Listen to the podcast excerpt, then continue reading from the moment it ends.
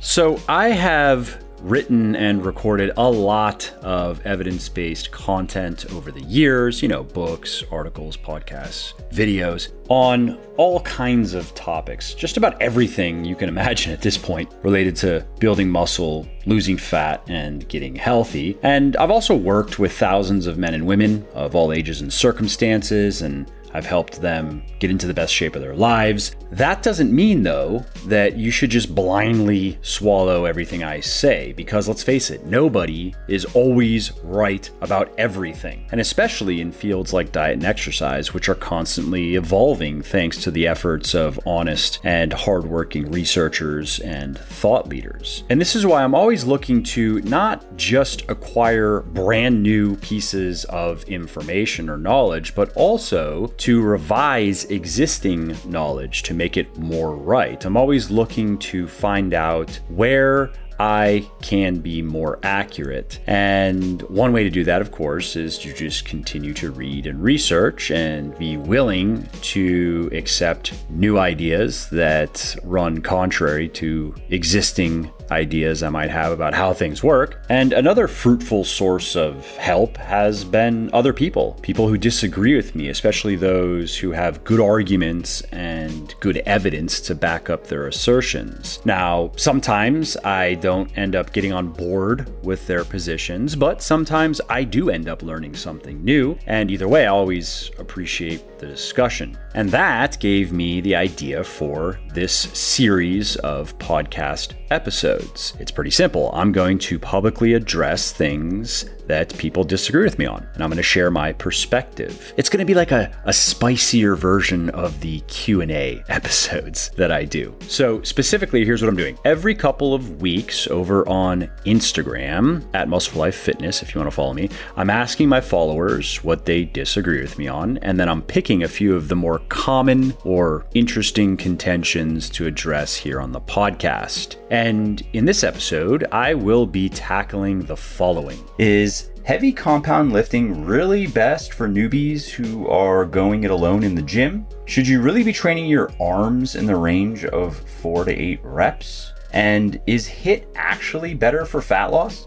Now, before we get to the show, if you like what I'm doing here on the podcast and elsewhere, and if you want to help me help more people get into the best shape of their lives, please consider picking up one of my best selling health and fitness books. I have Bigger, Leaner, Stronger for men, Thinner, Leaner, Stronger for women I have a flexible dieting cookbook called The Shredded Chef, as well as a 100% practical, hands on blueprint for personal transformation called The Little Black Book of Workout Motivation. These books have sold well over a million copies and have helped thousands of people build their best body ever. And you can find them on all major online retailers like Amazon, Audible, iTunes, Kobo, and Google Play, as well as in select Barnes Noble stores. So again, that's Bigger, Leaner, Stronger for men, Thinner, Leaner, Stronger for women, The Shredded Chef, and the Little Black Book of Workout Motivation. Oh, and I should also mention that you can get any of my audiobooks for free when you sign up for an Audible account, which is the perfect way to make those little pockets of downtime like commuting, meal prepping, dog walking, and cleaning a bit more interesting, entertaining, and productive. And if you want to take Audible up on that offer and get one of my audiobooks for free, just go to legionathletics.com slash audible and it'll forward you over and then you can sign up for your account. All right, let's start at the top. Is heavy compound lifting really best for newbies who are going it alone in the gym? This comes from Shaunagus on Instagram. And yes, I do think it is, which is no surprise for anyone who has been following me in my work for some time, but not necessarily for the reasons that many people think. Not, for example, because it is just inherently better for gaining muscle, for example, because research shows that we can effectively gain muscle working with, let's say, anywhere from probably 60% up to 95% of our one rep max. And if we were to turn that into rep ranges, 60% of your one rep rep max is probably going to be 15 to 18 reps, something like that. And 95% is going to be something like two or three reps. So we can gain muscle more or less equally effectively working with a wide range of loads. So then why do I push the heavier weightlifting? Why do I recommend, for example, in Bigger, Leaner, Stronger that you work mostly in the range of 80 to 85% of your one rep max, mostly in the rep range of four to six reps? And specifically, I recommend that for the bigger primary exercises, right? The the compound lifts, the squat, the deadlift, the bench, the overhead press. And then for some of the accessory exercises where it's hard to maintain proper form, like a side raise for example, I recommend working with a bit less weight and a little bit higher of a rep range. So why? Well, Low reps are generally better for learning proper technique, which is very important when you are first starting out. Really, that's your, your first primary goal in the beginning is just to learn how to do the exercises correctly. And heavier weights make it easier to do that. And that might seem a little bit counterintuitive, but high rep sets cause a lot more fatigue. And that means that you then have a higher likelihood of using poor form or having your form break down, especially as you get deeper into a set. Okay, fine. When you're warming up, yeah, you're practicing, but there's a difference between practicing the movement with warm up weight and practicing the movement with heavier weight, right? You could get real good at doing warm up sets and not see too much skill transfer to heavy sets. Now, when you do, let's say, sets of 10 or 12 with squats, which is still pretty heavy, that's probably about 70%, maybe 65% of one rep max, and you get deeper into that set, it is a lot more difficult. It is a lot more fatiguing than if you do a set of four or five. And when you start to reach the end of, of that set. So that's one reason why I like people working particularly men. I don't recommend most women start with sets of four or five because, in my experience, many women who are starting out with resistance training are intimidated by heavy weights because let's remember that while women can gain muscle more or less as effectively as men, they start out with a lot less muscle and they have a lot less potential for whole body muscularity. So for many women, if you tell them to first day get under the bar and squat with 80% of their one rep max, they're going to struggle with that more than the average guy. And that's particularly true on an exercise also like the bench press, for example. I've heard from many women over the years who struggled to bench the bar for sets of five with good form. And so with women, that's why I recommend starting with a bit lighter weights that still feel very heavy to the average woman, especially the average woman who maybe has done a little bit of resistance training, you know, Barbie dumbbell stuff, where it's very light weights for sets of 30 plus reps where you just kind of end when it gets too obnoxious. You're not even necessarily taking it to absolute failure or close to technical failure. But with men who start out with more muscle and more strength and who seem to be able to deal with the heavier weightlifting right out of the gate, that's what I recommend that they do. Doing fewer reps per set and heavier weight also helps you really focus on each rep and make sure that you're doing it perfectly, which again is essential when you're new and learning proper technique. For your first few months or so, you are going to make marked improvements in your technique. And that is mostly going to account for the increase in strength that you're going to see over the first couple of months. This has been shown in research that people who are new to resistance training gain quite a bit of strength right away, but not very much muscle. Now, of course, they can gain quite a bit of muscle over the course of their first six to eight months, newbie gains, but over the first month or two, again, the average person is going to gain quite a bit of strength, but not very much muscle. And that's mostly due to increasing technical skill. Another thing to consider about heavy weightlifting is because there's this point of safety that I get asked about. And heavier weightlifting, working with 80 to 85% of one rep max versus maybe 60 to 70, is not inherently dangerous. What is dangerous is taking heavy weights, and that applies equally to 80 to 85 and 60 to 70. If you take heavy weights to failure on a compound exercise, technical failure meaning the point where your form starts to break down, that's a bad idea. And absolute failure, where you can no longer continue the exercise, where you have to bail on the set, that's an even worse idea. That's even more dangerous. The risk for injury goes up in both of those cases, and it goes up even more so in absolute failure. Another reason I like to see people get into heavier weightlifting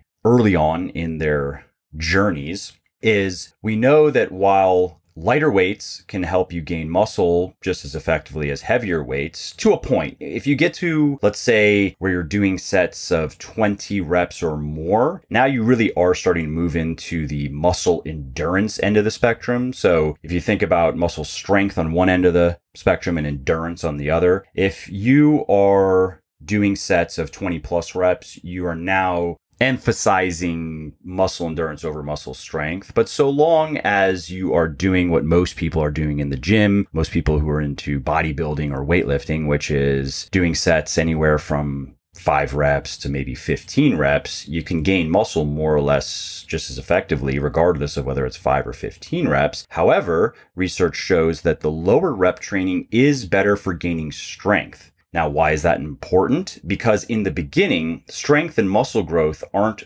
strongly correlated. You can gain quite a bit of muscle over the course of your first year, maybe even two years of weightlifting without gaining a ton of strength. There's a disproportionate relationship there. But as you become an intermediate and certainly an advanced weightlifter, that relationship becomes stronger to the point where the only reliable way to keep getting bigger is to keep getting stronger. And that is certainly true of anyone who is, let's say, in their third year of proper weightlifting or beyond. Yes, volume matters. Yes, frequency matters as a tool to make sure that you're getting in enough volume, but progressive overload is the primary mechanical driver of muscle growth. And the most effective way to achieve that is to add weight to the bar, is to get stronger. So therefore, the most effective way to continue gaining muscle as an intermediate or advanced weightlifter is to keep getting stronger. And that means that you're going to have to do heavy weightlifting. You can periodize your training. You can include some lighter weightlifting and higher rep weightlifting, but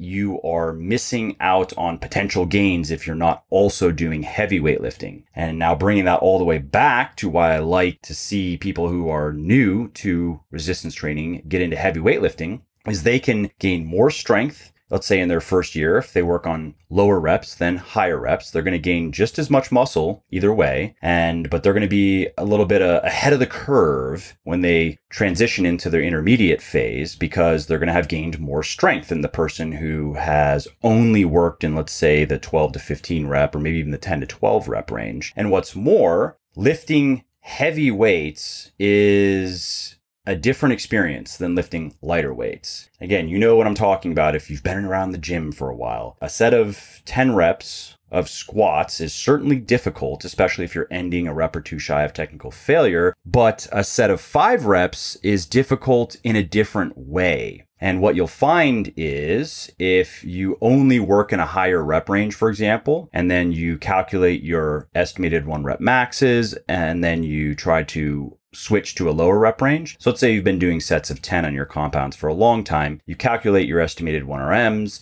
and you go for a set of three or four or five based on the numbers that should work for you. You'll find that they probably don't. You'll probably miss the set because there is an additional skill component that comes with moving heavy loads. So I like to see then people who are new to weightlifting work on that and build that skill and become acquainted with heavier weights and gain strength faster over the long term because ultimately that's what they're going to need to reach their genetic potential for whole body muscularity. Okay, that's it for that one. Let's move on to this point of training arms with heavier weights, four to eight reps, not being worth it that you should just train with lighter weights. And this is from Juan Ma 22 PS Instagram. And I guess I've kind of touched on some of the points that would apply here, but I thought this one would be worth covering because it is something that I get asked about fairly often. Many people are not used to curling in the four to six rep range, for example, or doing any accessory exercises in that rep range, or even the four to eight rep range. Pretty standard for accessory work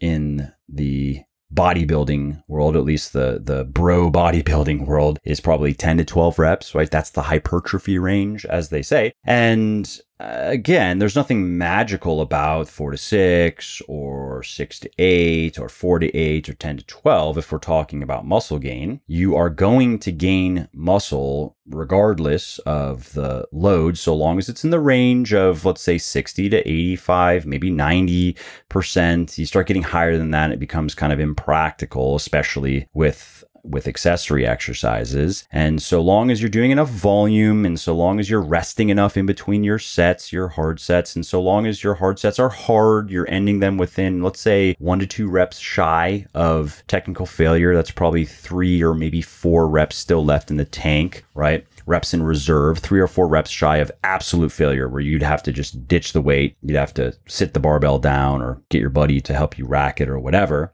But the lower rep ranges are going to help you gain strength a little bit faster. And that applies to smaller muscle groups, the same as larger muscle groups. And the point of progressive overload applies equally as well. It's not like smaller muscle groups just need volume and they'll just continue to grow and grow and grow. No, they need progressive overload as well. So then it makes sense, of course, to include some lower rep work in your accessory programming. And it can work particularly well with people who have been training only in higher rep ranges on accessory exercises for some time. I've heard from a lot of people, mostly guys over the years, who had been curling, for example, in the range of 10 to 12 or 12 to 15 reps and really just trying to focus on volume. And I know there different ways to define volume and to measure volume, but let's just say total reps, right? They were just thinking they just need to get in a lot of reps and their biceps were stagnant. They had been stuck for some time now. And what helped them break through the plateau was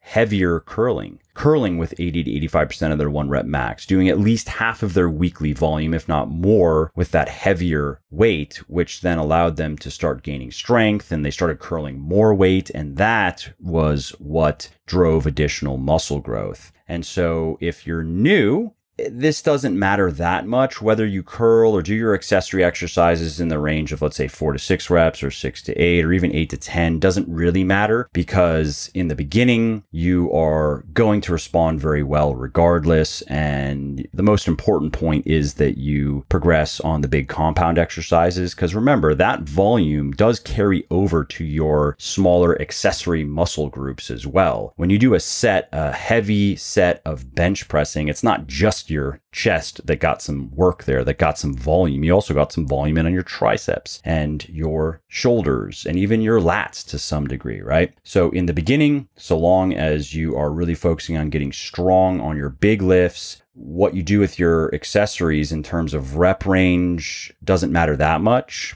I would say go with what is most comfortable. For most people, that's probably six to eight reps per set, or maybe eight to 10 reps per set. In some cases, you can get to four to six comfortably. For example, any sort of curl, you can do four to six reps pretty comfortably, but a side raise, not so much, or a rear raise, not so much. You can do it, and I actually do do it sometimes, but it is a bit awkward. Anything heavier than probably six to eight reps is tough on some exercises. Then, though, when you graduate your novice phase and you become an intermediate lifter, it makes sense to start periodizing your training, which is something that I'm going to be talking quite a bit about in my new book that's going to be coming out this summer, Beyond Bigger, Leaner, Stronger 2.0. So currently 1.0, the first edition is is out and it's been out for some time, but I have rewritten it from scratch. Really, it's a completely different book. It touches on a lot of the same topics, but I've learned a lot since I've written the first edition. I've worked with a lot of people. I've worked with a lot of intermediate and advanced weightlifters.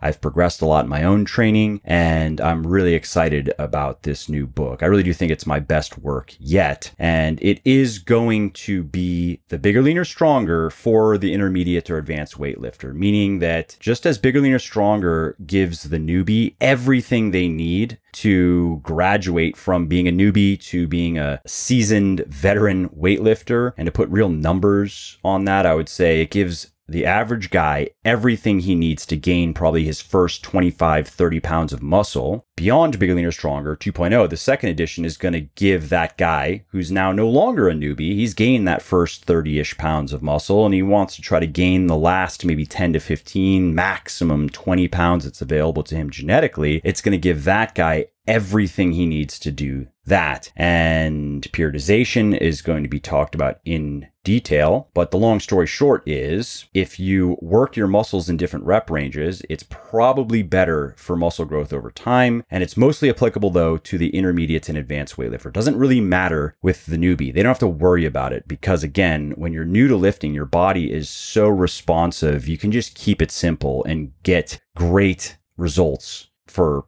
the first, I mean, in some people, it's up to the first year, and most people, it's probably six to eight months. Things change after that, though. Your body becomes a lot less responsive to the stimulus provided by training. And the long story short is you just have to start working a lot harder for a lot less. And so, with accessory exercises, then, as an intermediate or advanced weightlifter, periodization makes sense there, where you're doing some heavier work. Might even be as heavy as four to six. In BBLS 2.0, we don't go heavier than six to eight because again, I think that's just going to be best for most people where going heavier on certain exercises is just too awkward. And so you do go down to the 68 rep range though on your accessory exercises and you go as high as the 10 to 12 rep range as well.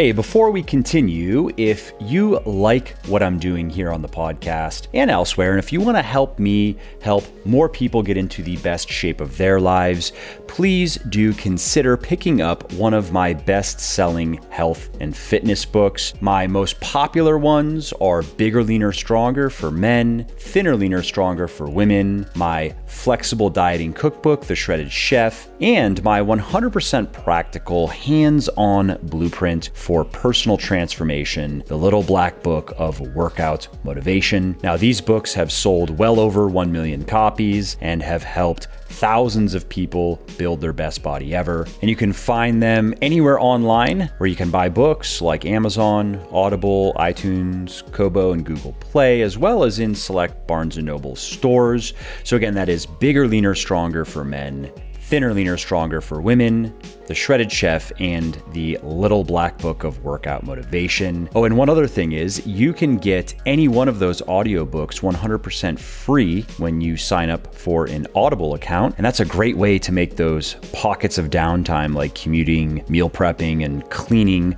more interesting, entertaining, and productive. Now, if you want to take Audible up on that offer and get one of my audiobooks for free, just go to Legion Athletic athletics.com slash audible and sign up for your account. Let's move on to the final says you. Okay, here it is. So is HIIT high intensity interval training really better for fat loss? And this comes from Craig B. Richard. And the answer is yes and no. And this is a position of mine that has changed over time as more research has been done on HIIT and as I have availed myself of more of the research that has been done. Because at one point I thought it was pretty clear that HIIT was just superior for fat burning in several ways, not just, oh, calorie burning, but also some mechanistic, some physiological stuff related to fat burning and some of the afterburn effect and so forth. But the current weight of the evidence is that yes, HIIT is better for burning fat than LISS, than low intensity steady state cardio, but only because you burn more calories per minute. So it's really just a more time efficient way to burn fat. So if you do, let's say several 30 minute HIIT workouts per week, you are going to lose more fat than several 30 minute LISS workouts per week, but simply because you're going to burn more calories. There aren't any other major advantages in terms of fat burning or fat loss. HIIT does not have magical fat melting abilities as many experts once thought, I'd say five or six years ago. It really is just a, an energy balance point. When you do HIIT, you're going to burn more calories during the workout per minute done, like per minute of cardio, you're going to burn more doing HIIT. And then the afterburn effect is going to be larger as well. So, for example, scientists at Colorado State University did a study on HIIT and they found that 20 minutes of HIIT, it was four 30 second intervals with four minutes of rest, led to an average of 226 extra calories being burned over the course of the day. And yeah, that's calories on top of the calories burned during the workout. Now, that said, some people will say that HIIT elevates your metabolism for one, two, or even three days afterward if you do like a 30 or 40 minute intense HIIT workout. That appears to be false. In this study, the additional calories were burned more or less immediately after the workout, and then resting metabolism was normal 23 hours after the workout. So there wasn't some long term effect there. Another study worth mentioning is a meta analysis that was conducted by a team of scientists at the University of Sydney, and they looked at 28 different trials that involved almost a thousand people. And after crunching the numbers, the researchers found no evidence to support the superiority of either high intensity interval training or steady state cardio for body fat reduction. So both of the methods were equally effective over the long term, but HIIT's major advantage is calorie burning. If you were to do the same amount of HIIT versus LISS, you're going to lose fat quite a bit faster with the HIIT. But it comes at a price, of course. It, and that is there's only so much you can do each week because it is much harder on the body, and especially with something that involves impact like running. So sprinting, I've done this in the past. Years ago, I used to go out and do sprints, and I eventually stopped because it was getting in the way of my squatting and pulling. My legs were were always sore. My hip muscles were always sore. My glutes were always sore. And I just couldn't recover. And that was years ago. I was probably 26 years old. So, you know, I was invincible and I still couldn't recover from just a few sprint sessions per week. And then one squat session I think about probably 10 to 12 heavy sets in that session and one deadlifting session, three to four sets per day in, in each deadlifting session each week. And so I don't remember my exact schedule, but I think I was pulling on Tuesday, squatting on Thursday or Friday. I remember I would try to sprint on one day on the weekends. Maybe it was Saturday or Sunday. And then when my deadlift would roll around, like my hamstrings were crying, my quads were crying, and I would try to sprint also one day in the week. And anyway, I gave up sprinting because it just beat me up too much. Biking is a better option or rowing is a better option because there's no impact, but it's still HIIT rowing, HIIT biking are harder on your body than lower intensity cardio. And so then it's really just up to you. If you want to maximize fat loss and you're not running into recovery related issues, then doing HIIT makes sense. I still would say don't do more than probably an hour or an hour and a half per week. And as far as total cardio goes, I wouldn't recommend doing any more than 50% of the time that you spend lifting weights. So if you're lifting four to six hours per week, no more than two to three hours per week of cardio of any kind, and no more than an hour, maybe an hour and a half of HIIT workouts per week. And the reason for that is if you do more than that, if you start getting into the range range of, let's say, 70 or 80% of the time that you spend lifting, you're also doing cardio, you are going to run into some issues related to the interference effect where you're sending mixed messages to your muscles and you are going to hinder your muscle and strength gain to some degree, even if you're lean bulking and making sure that you are eating plenty of food. It is going to get in the way. And if you're cutting, you're going to lose fat faster, but you also are going to lose muscle faster,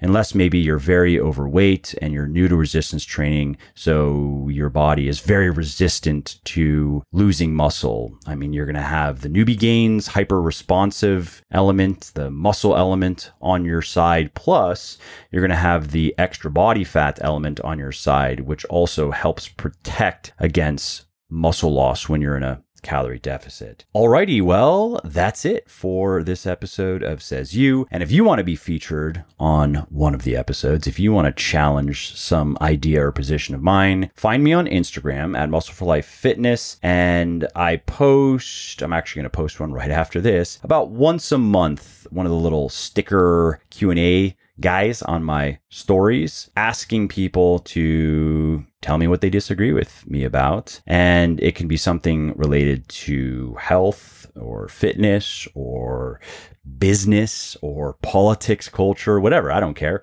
Surprise me. And I will take the ones that I guess intrigue me the most, or I think will be the most instructive, or the ones that are in line with things I get asked about the most often, and I will address them in this series, this Says You series. All right, well, that's it for today's episode. I hope you found it interesting and helpful. And if you did, and you don't mind doing me a favor, could you please leave a quick review for the podcast on iTunes or wherever you are listening from?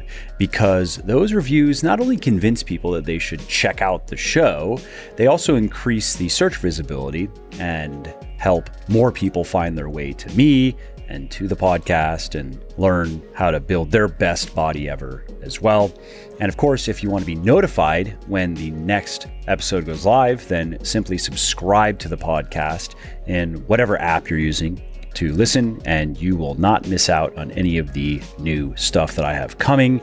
And last, if you didn't like something about the show, then definitely shoot me an email at mike at muscleforlife.com and share your thoughts. Let me know how you think I could do this better. I read every email myself, and I'm always looking for constructive feedback. All right, thanks again for listening to this episode, and I hope to hear from you soon.